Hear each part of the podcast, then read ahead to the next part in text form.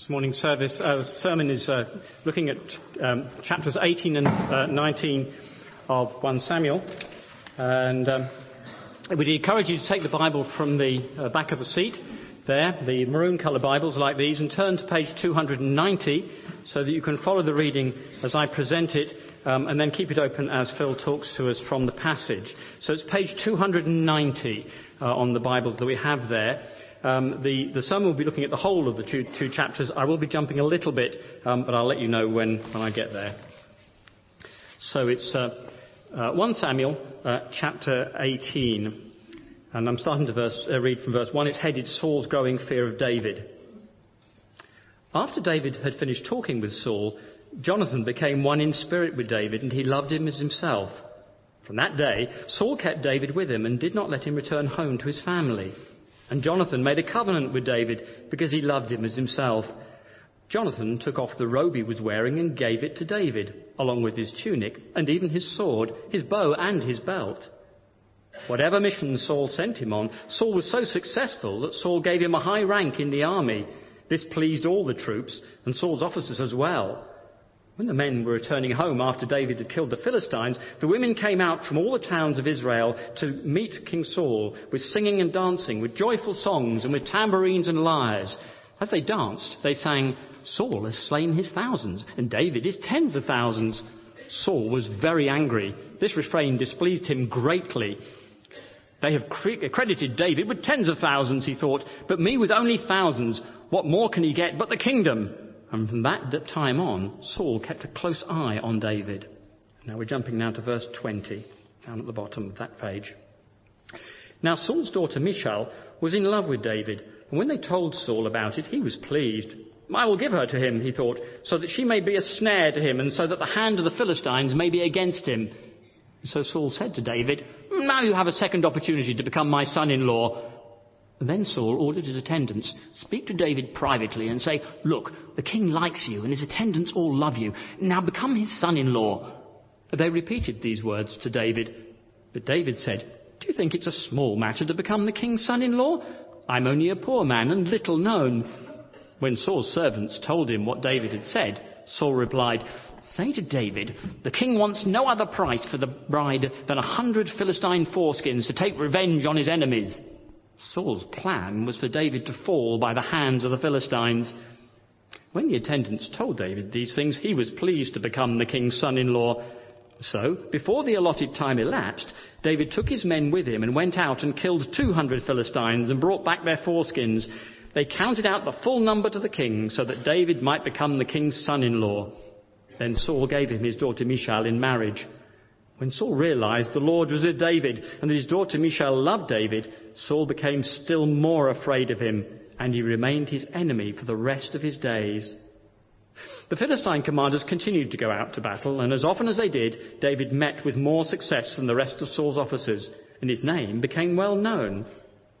Saul told his son Jonathan and all the attendants to kill David. But Jonathan had taken a great liking to David and warned him, my father Saul is looking for a chance to kill you. Be on your guard tomorrow morning. Go into hiding and stay there. I will go out and stand with my father in the field where you are. I'll speak to him about you and will tell you what I find out. Jonathan spoke well of David to Saul his father and said to him, let not the king do wrong to his servant David. He's done no wrong to you, and what has he done? What he's done has benefited you greatly. He took his life into his hands when he killed the Philistine. The Lord won a great victory for all Israel, and you saw it and were glad. Why then would you do wrong to an innocent man like David by killing him for no reason? Saul listened to Jonathan and took this oath. As surely as the Lord lives, David will not be put to death. So Jonathan called David and told him the whole conversation. He brought him to Saul, and David was with Saul as before. Once more war broke out, and David went out and fought the Philistines. He struck them with such force they fled before him. But an evil spirit from the Lord came on Saul as he was sitting in his house with his spear in his hand. While David was playing the lyre, Saul tried to pin him to the wall with his spear, but David eluded him as Saul drove the spear into the wall. That night, David made good his escape. Saul sent men to David's house to watch it and to kill him in the morning. But Michal, David's wife, warned him, if you don't run for your life tonight, tomorrow you'll be killed. So Michal let David down through the window, and he fled and escaped. Then Michel took an idol and laid it on the bed, covering it with a garment and putting some goat's hair at the head. When Saul sent his men to capture David, Michel said, "He's ill." Then Saul sent the men back to see and told them, "Bring him to me in his bed that I may kill him." But when the men entered, there was the idol in the bed and the head with some goat's hair. Saul said to Michel, "Why did you deceive me like this and send my enemy away so he escaped?" Michel told him, "He said to me, 'Let me get away. Why should I kill you?'" When David had fled and made his escape, he went to Samuel at Ramah and told him all that Saul had done to him. Then he and Samuel went to Naioth and stayed there. Word came to Saul, "David's at Naioth at Ramah." So he sent men to capture him. But when they saw a group of prophets prophesying with Samuel standing there as their leader, the Spirit of God came on Saul's men, and they also prophesied. Saul was told about it. He sent more men, and they prophesied too. Saul sent men a third time, and they also prophesied.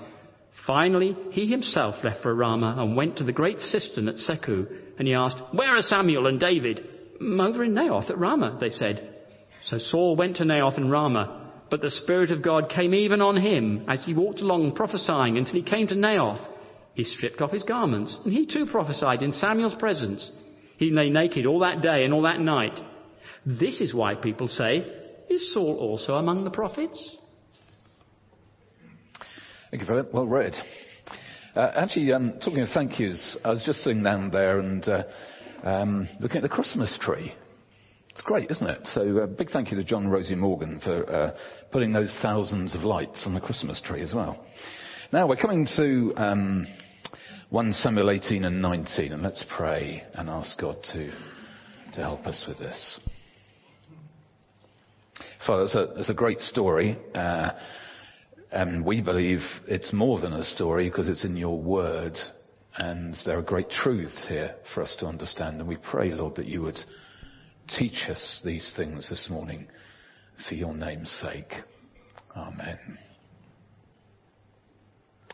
So it's 1 Samuel 18 and 19, and you'll see that the title on our orders of service is Jesus, Threat or Friend. But first of all, let me ask you about Helen Martin, the rather shy 31-year-old winner of the Turner Prize this week. You may have seen her in the news. She's a sculptor and a painter, and you may have seen her work. And if you're anything like me, trying to be polite and wondering, what is that about? And here we are. I mean, what is that about? Well, it may be just me, but I was really helped in the news this week because Will Gompertz, here he is, unmistakable, and anyway, he's on the BBC, and he just explained with customary enthusiasm that maybe Helen Martin has a point. Maybe she does have something to say. Maybe when you look at these works that she has done, actually there is something really rather good about them, and there are things to understand beneath the surface. And I reckon that's just like 1 Samuel 18 and 19. You read it and you think, well, it's a great story, but what's all that about? What is it about? And I hope that in 20 minutes time, or maybe a couple more, you may be thinking, well, maybe those two chapters that Philip has read for us really do have an important point to make. Now, some people think 1 Samuel 18 and 19, well, it's a case study of Paul's psychological disintegration. And I'm sure there are psychological things to learn here. Others say, well, it's about David and Jonathan's growing, developing friendship. And so there are lessons to learn there about human love and relationships. Others would say, well, actually, the real focus, it really ought to be in chapter 19, and that's about the overruling of God's Spirit in our lives, especially when you look at the end of that chapter. Still others could say, well, of course, it's actually a case study in the deceitfulness of daughters. Because you've got two of them here. We didn't read about the eldest daughter, but they're protecting David and making fools out of the soldiers and out of Dad Saul, Michal especially. Well, this passage, I believe, isn't about none of that. In fact, I believe that this passage is a comparison. I believe it's a contrast. You see, David here, he's rather like Marmite. You love him or you hate him. And most people here love David, don't they? You read through and you think that David, he's really loved here, and he's successful, And a lot of that's down to God. So look at verse 12, for instance, in chapter 18. Saul was afraid of David because the Lord was with David, but had departed from Saul. So the Lord was with David, and David is seen here as being a great success. But there is one man who hates David. Loads of people think he's great, but there's one man who hates him. Well, at least he hates him some of the time. Some of the time he's okay, some of the time he hates him. Of course, that's Saul. And I think the whole of 1 Samuel 18 and 19, you're looking at the relationship on the one hand between Saul and David, and on the other hand you've got the relationship between Jonathan and David. Now, we have to remember that when you read about David in the Old Testament, it's meant to make us think, is there some link here with our Lord Jesus? That's one reason why he's there. Now, there are things to learn from the stories of David, sure. But actually, we must also be thinking, is this pointing us ahead to Jesus? Are there things here for us to understand about Jesus? You look at David, and we're meant to think Jesus. Okay? So, these two chapters, they're about Saul and David, and Saul being threatened by David. And they're about Jonathan and David, and Jonathan having a great friendship with David. So I think the wise way to understand this chapter is this. The question for us is Jesus a threat or a friend? Is our relationship with Jesus most like the Saul-David relationship, a threat? Or is our relationship with Jesus most like the Jonathan-David relationship, a friendship? So the question is not, am I like David? The question this morning is, am I like Saul? Or am I like Jonathan? Well, let's look at this in a little bit more detail. So first of all, there's the question about the threat. The threat. Now we see here very clearly that Saul sees David as a threat. Now we've got to remember that Saul is the king. But he feels under But he feels under great pressure from this young lad David. David is Mr. Successful. Okay? Success. You just look out for the word success here, for instance. In chapter 18, it's in verse 5, it's in verse 14, it's in verse 15, it's in verse 30 there. And it is clear, if you look in chapter 18, verses 12, 14, and 28, it's clear that his success is down to God, God being with him. Now Saul, King Saul, crown on the head Saul, Saul sitting on the throne Saul, is actually threatened. He feels threatened by David, but there's nothing actually he can do about it. Well, at least he tries, but he can't. We'll see more about that later on. David is loyal, he's humble, and yet Saul is clearly threatened by him. And if you add to that, Saul's in some form is mental instability. And then you get the spear-throwing incidents. There are two of them. There's one in each chapter here. As Saul tries to nail David to the wall. So, verse 11, say, of chapter 18. And that's what he's trying to do. That doesn't work. So he tries to marry David off to his daughter Merab in chapter 18 and verse 17. But David says, it's too great an honor for me to marry the king's daughter. And then Saul tries again with his daughter Michal in 18:21. And he sets up a plot. And he says, well, look, what we're going to do, if you're going to have Michal, my daughter, in marriage, if you're going to do that, I want 100 Philistine foreskins. It's horrible, isn't it? And then he counted them out. Not 100, but 200 of them, kind of strung up on a piece of string or something, I imagine. I haven't got an illustration. That's okay. David came back with these. By the way, that's what they did in those days, to show that you were a victory. The Egyptians would sever someone's hand, and it'd come along with 100, 200 hands. The Assyrians would sever someone's head, and it'd come along with the heads. The Israelites, they did it with foreskins. And that's how they measure their success.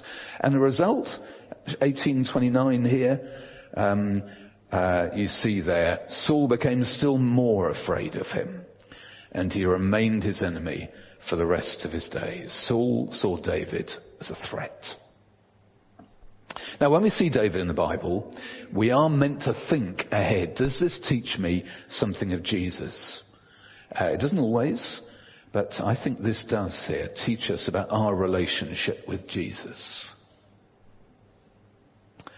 Is Jesus a threat to you?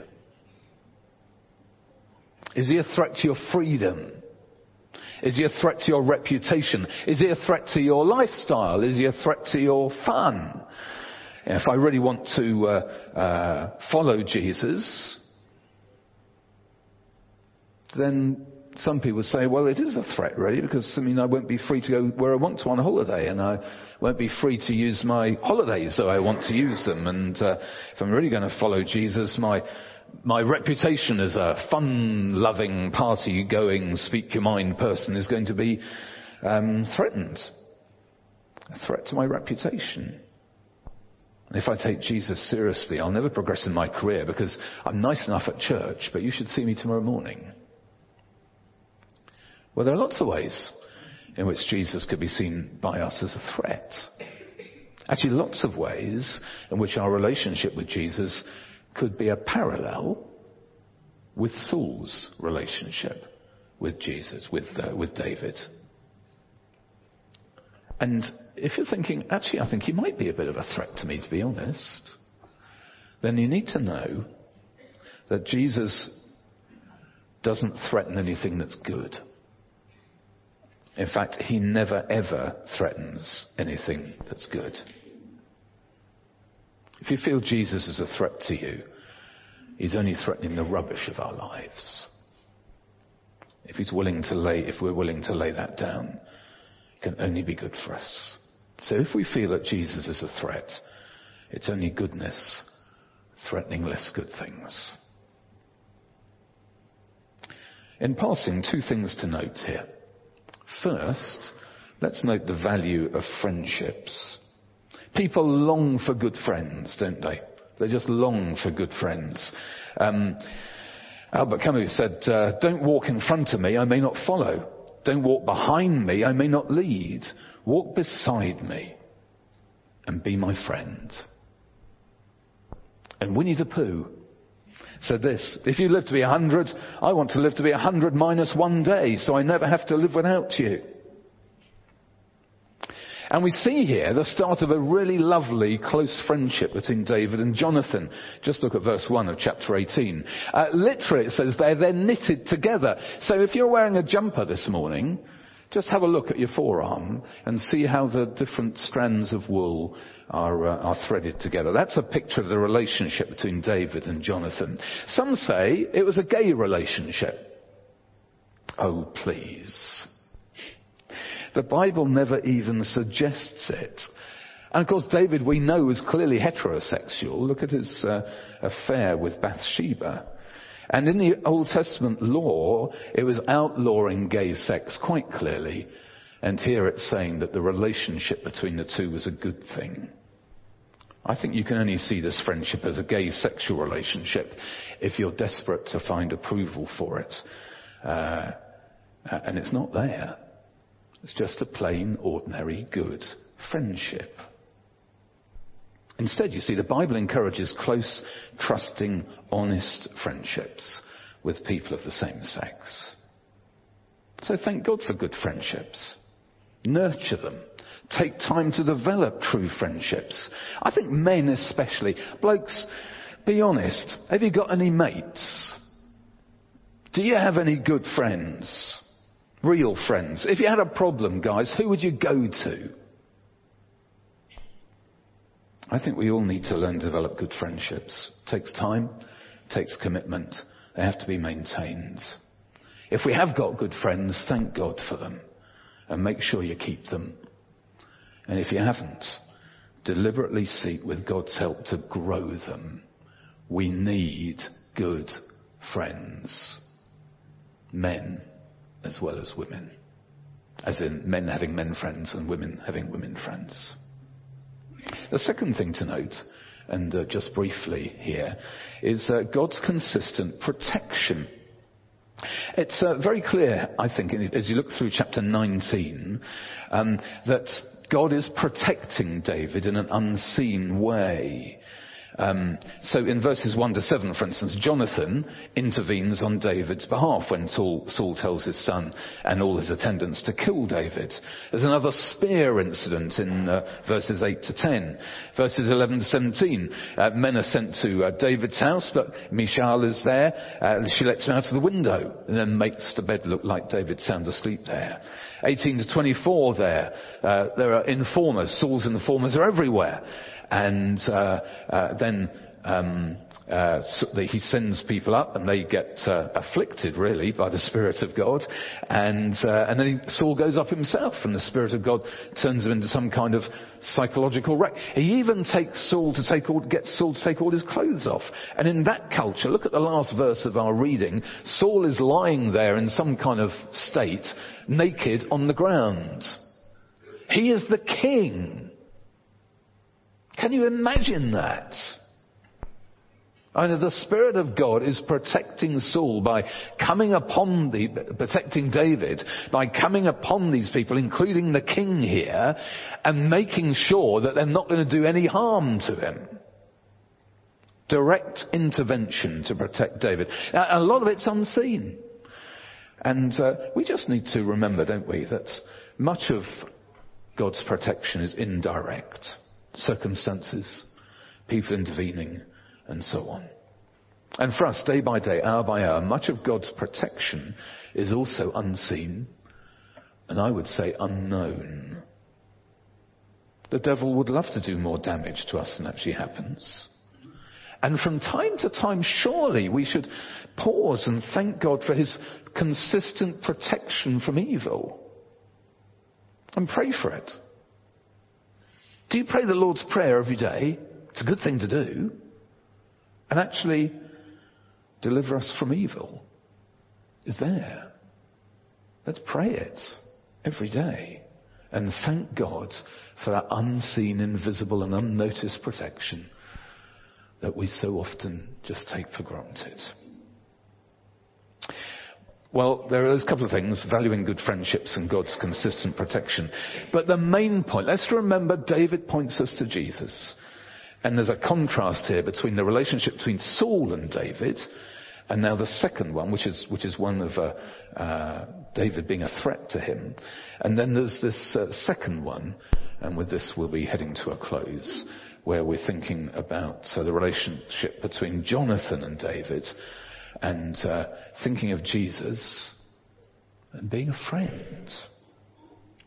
Saul found David a threat. Jonathan found in David a friend. I mean, take a closer look, chapter 18 and verse 4.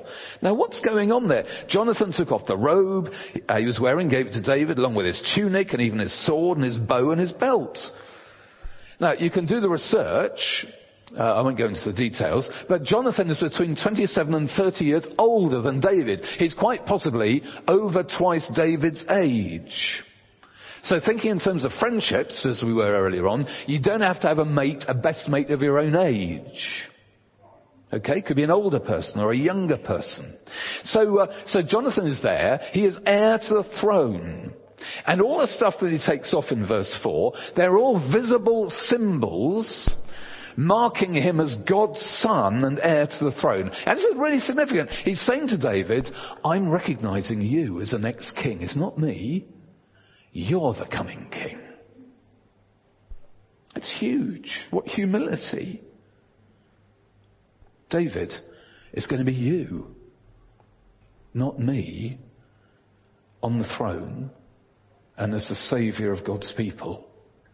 And Jonathan, he's giving up his future. And as he does so, he gains a future under David's protection.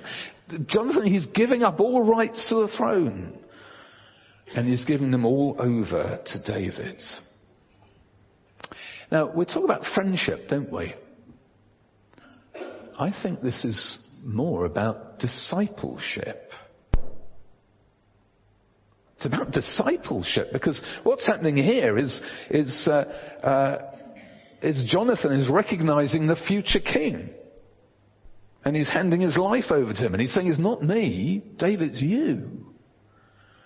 And David's a picture of Jesus. And Jonathan's relationship with David is one of friendship with a king. And one of following a king. And one of laying your life down in front of a king. And handing your life over to the king. And one of recognizing that I'm not going to be in charge anymore.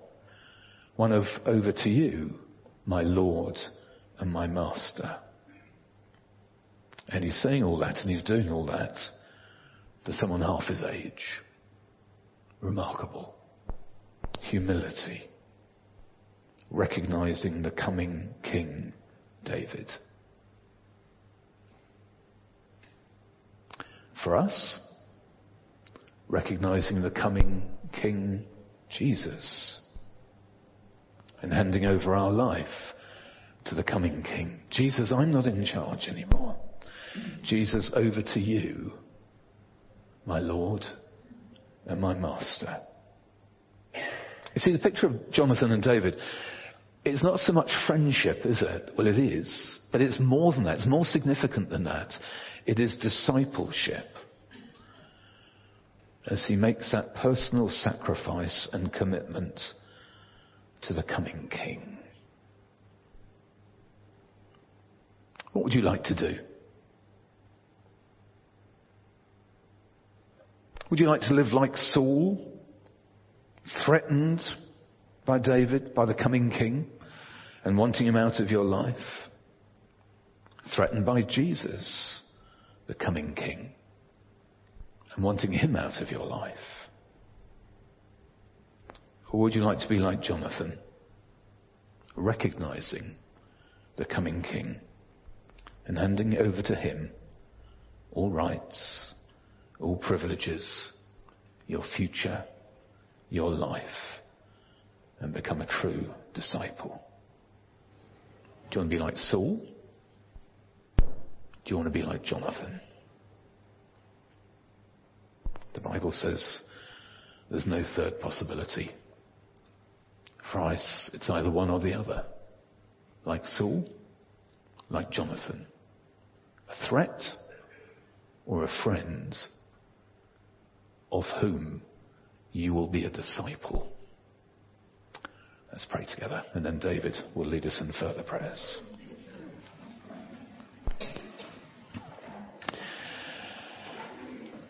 Father, thank you that your word in the Old Testament, it's designed to point forward to the New Testament. And it's designed to point us to Jesus. And we pray, Lord, that you would help us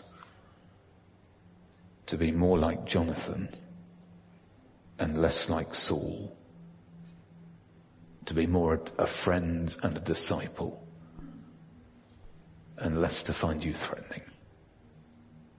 For your name's sake. Amen.